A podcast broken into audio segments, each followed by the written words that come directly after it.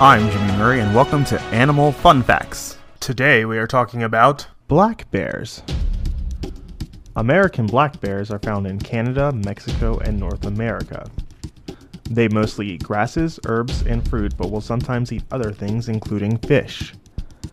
The black bear's coat has lots of layers of shaggy fur, which keeps it warm in colder winter months. They may be called black bears, but their coat can be blue gray or blue black, brown, and even sometimes white, so you could have a polar bear in your midst and not know it. Their short claws make black bears expert tree climbers. They may be large, but black bears can run up to 28 miles per hour. These big bears have a very good sense of smell and can often be seen standing on their hind legs sniffing scents. They usually live in forests, but black bears are also found in mountains and swamps.